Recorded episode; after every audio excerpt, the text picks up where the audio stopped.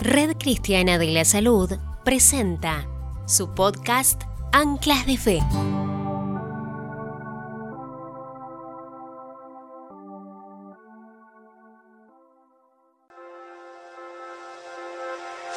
Hola amigos, gracias otra vez por estar aquí con nosotros en Anclas de Fe. Nosotros hoy tenemos a una invitada muy especial, siguiendo con el tema de Daniel es en Babilonia, tenemos a nuestra invitada especial que es eh, esposa de el, pastor eh, Raimundo Rodríguez. Ella es Sofía Rodríguez, ella es egresada de la Universidad San Carlos de Guatemala y ella estudió Relaciones Internacionales en Ciencias Políticas. Bienvenida hermana, gracias por estar aquí con nosotros. Ella nos va a platicar ahorita un poquito sobre pues, ella y también nos va a platicar sobre este tema tan especial. Bienvenida. Y muchas gracias, para mí es un privilegio, es una alegría poder estar con ustedes. Realmente eh, nos apasiona, a mí en lo personal me apasiona compartir con, universitarios, porque fue una parte muy especial de mi vida, el paso por la universidad. Eh, dice la Biblia en el libro de Eclesiastés que para todo hay un tiempo y todo en su tiempo es hermoso y realmente la universidad es un tiempo maravilloso. Yo lo veo como un privilegio y una bendición. ¿Por qué un privilegio? Porque en mi tiempo se decía que la, la, población que tenía acceso a la universidad era que más o menos como el 0.025% de la población en Guatemala. Ahora no sé cómo estarán las estadísticas, pero me imagino que no ha cambiado mucho. No sé si ustedes tendrán las estadísticas por ahí, pero realmente era un porcentaje muy bajo. Y yo creo que a nivel mundial sigue siendo un porcentaje muy bajo. Entonces es un privilegio eh, pasar por la universidad. Y, siéntanse ustedes eh, privilegiados eh, por estar en la universidad. ¿Por qué el Señor nos ha escogido? No lo sé. no sé. Realmente eh, Dios es bueno y, nos, escogió con un propósito, porque en Dios no hay, despropósitos. Y con un propósito Dios permitió que estuviéramos en la universidad. Proveyó los medios necesarios. Así que siéntete privilegiado de estar en la universidad, de haber pasado por la universidad, de haber permitido que tus papás te, proveyeran, de, que tú pudieras tener un trabajo que, que pudiera pagar tus estudios. No sé, no sé qué hizo Dios, pero Dios te permitió y te permite estar ahí con un propósito. Entonces es un privilegio y es una bendición. Realmente es una bendición pasar por la universidad. Yo lo veo como una plataforma también. Eh, no sé, ustedes se podrán imaginar esos barcos que tienen como una plataforma donde van los, son como portaaviones, donde van a aterrizar y salen aquellos aviones que van a la guerra.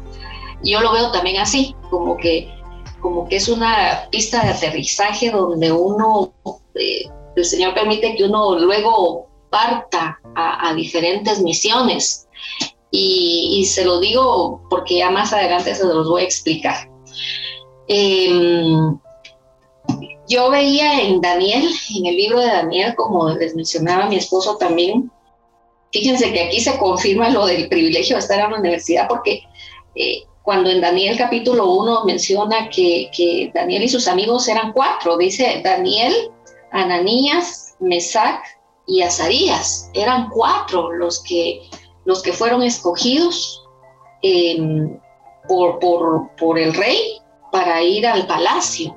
Entonces imagínense cuatro en medio de miles de millones para ir al palacio y, fueron cuatro que habían sido capacitados, que Dios había permitido que fueran capacitados para, para esas funciones específicas.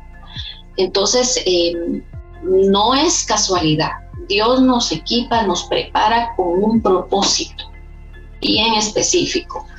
En mi caso, pues em, Dios me llevó a la universidad, yo creo que sobrenaturalmente, permitió que fuera a la universidad eh, desde el primer año que, yo empecé la universidad, empezó ahí una inquietud en mi corazón eh, por, por, servir al Señor.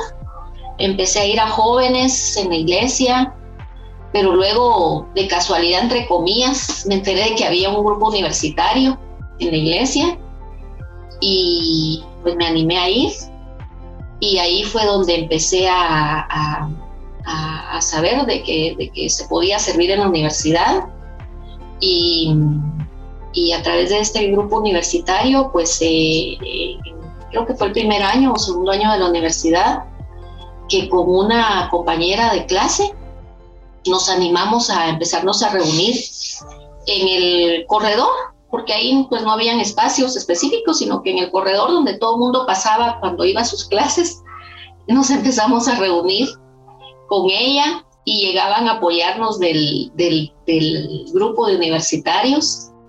Eh, nos llegaban a apoyar un, un hermano con una guitarra y ahí nos poníamos a cantar y a hablar de la palabra, empezábamos dos o tres, luego fue creciendo y los que pasaban se iban quedando a oír y fue creciendo con los mismos que estudiantes que iban pasando, se iban quedando a oír, iba creciendo el grupo y a veces nos juntábamos 10, 15, pero de los mismos estudiantes que pasaban. Eh, fue algo sorprendente que eh, llegaban incluso, llegamos incluso a, a ver profecía, a ver, algo, fue algo sorprendente, realmente fue algo sorprendente, maravilloso, Dios hizo cosas eh, increíbles, eh, ahí veíamos cómo la gente pues aceptaba al Señor, algunas veces nos lo llevábamos de una vez a la iglesia, porque yo estudiaba en la noche, eh, de cinco y media a ocho de la noche, entonces por eso a veces daba chance de que llevarnos a, la iglesia en el culto de la noche. Y, a veces hasta liberaciones se daban ahí, sí fue, fue algo bien lindo, fue algo bien lindo. Y, y, pues yo creo que eh, es una manera muy, muy especial de servir al Señor, incluso en la clase. A, veces, si no se puede tener un discipulado ahí eh, de esa manera en tu universidad, eh, yo creo que tú puedes servir al Señor en tu misma clase, con tus compañeros, siendo ejemplo, dando testimonio con, tu vida, con tu, con tu, testimonio, con tu forma de ser, eh, con, tus, con tus clases, a veces sin hablar, a veces sin hablar, con tu misma vida. Tú das testimonio del Dios en el cual has creído, del Dios al cual tú temes, tú sirves, Tú puedes dar testimonio a tus compañeros cuando ellos pasan por necesidades, cuando ellos están pasando por problemas, eh, como un consejo, como una palabra. Tú puedes servir al Señor de esa manera. Em, yo sé que Dios, Dios te usa de esa manera, o Dios te quiere usar, o Dios te va a usar de esa manera. Eh, la gente se da cuenta.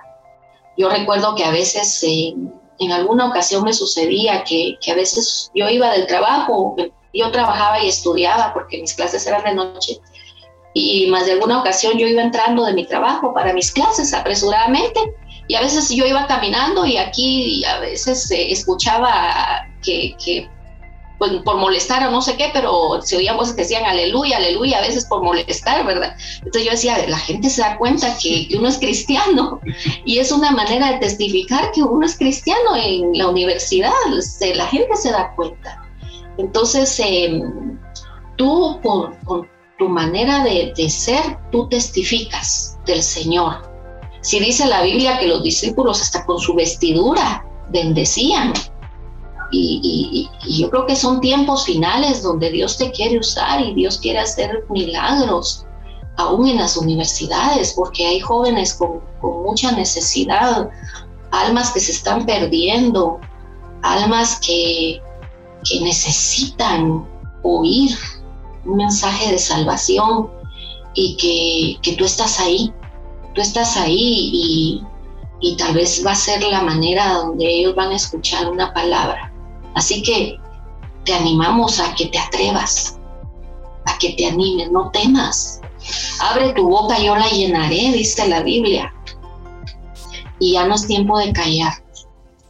Eh, por otro lado, te decía que es como una plataforma de despegue, porque luego de eso, eh, así como Daniel, fue, fue un tiempo de preparación cuando, cuando él antes de llegar al palacio fue preparado, porque dice que fueron llamados porque habían sido preparados, eran capaces, habían sido diestros antes, antes de ser llamados al palacio.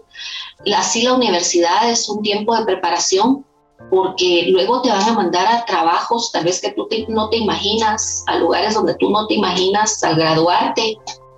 Em, yo, por la misericordia del Señor, pues pude em, desarrollarme en mi, en mi profesión, em, pude trabajar en lo que había estudiado. Yo, yo trabajé en el Ministerio de Finanzas Públicas, eh, trabajé como Llegué a ser directora de, financiamiento externo, de, crédito público, donde se, maneja lo que son las, los préstamos internacionales, las donaciones y, y pues eh, tuve la oportunidad de,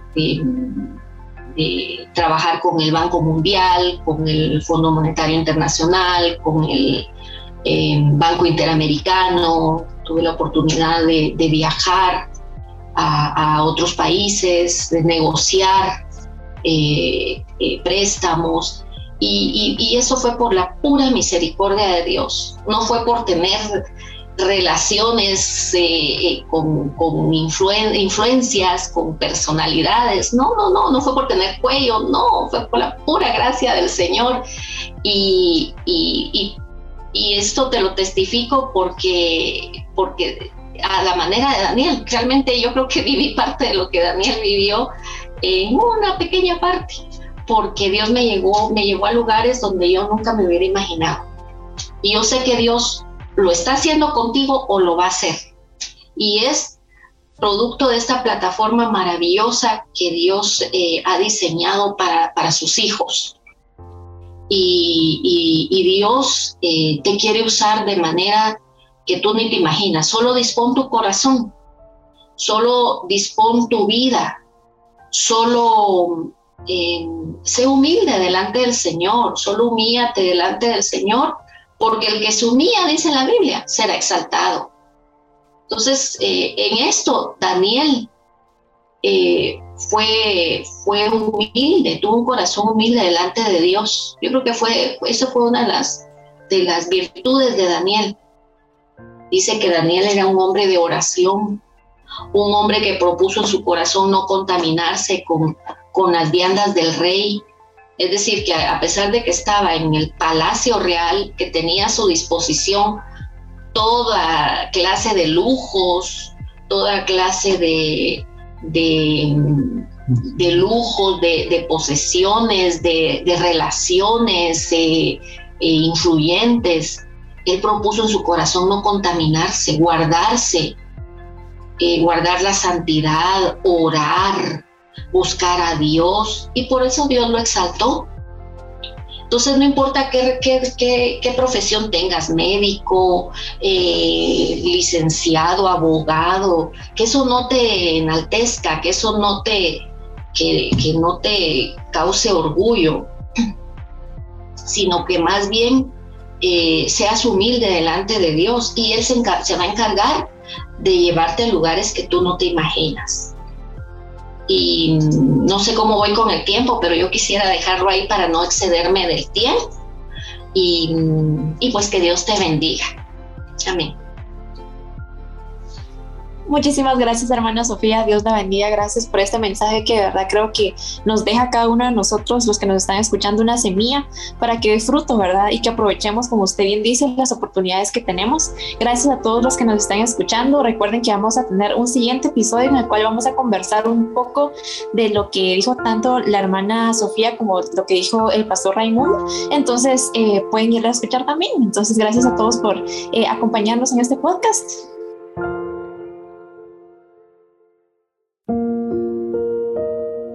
Si quieres recibir a Jesucristo como tu Señor y Salvador, te invitamos a hacer la siguiente oración juntos.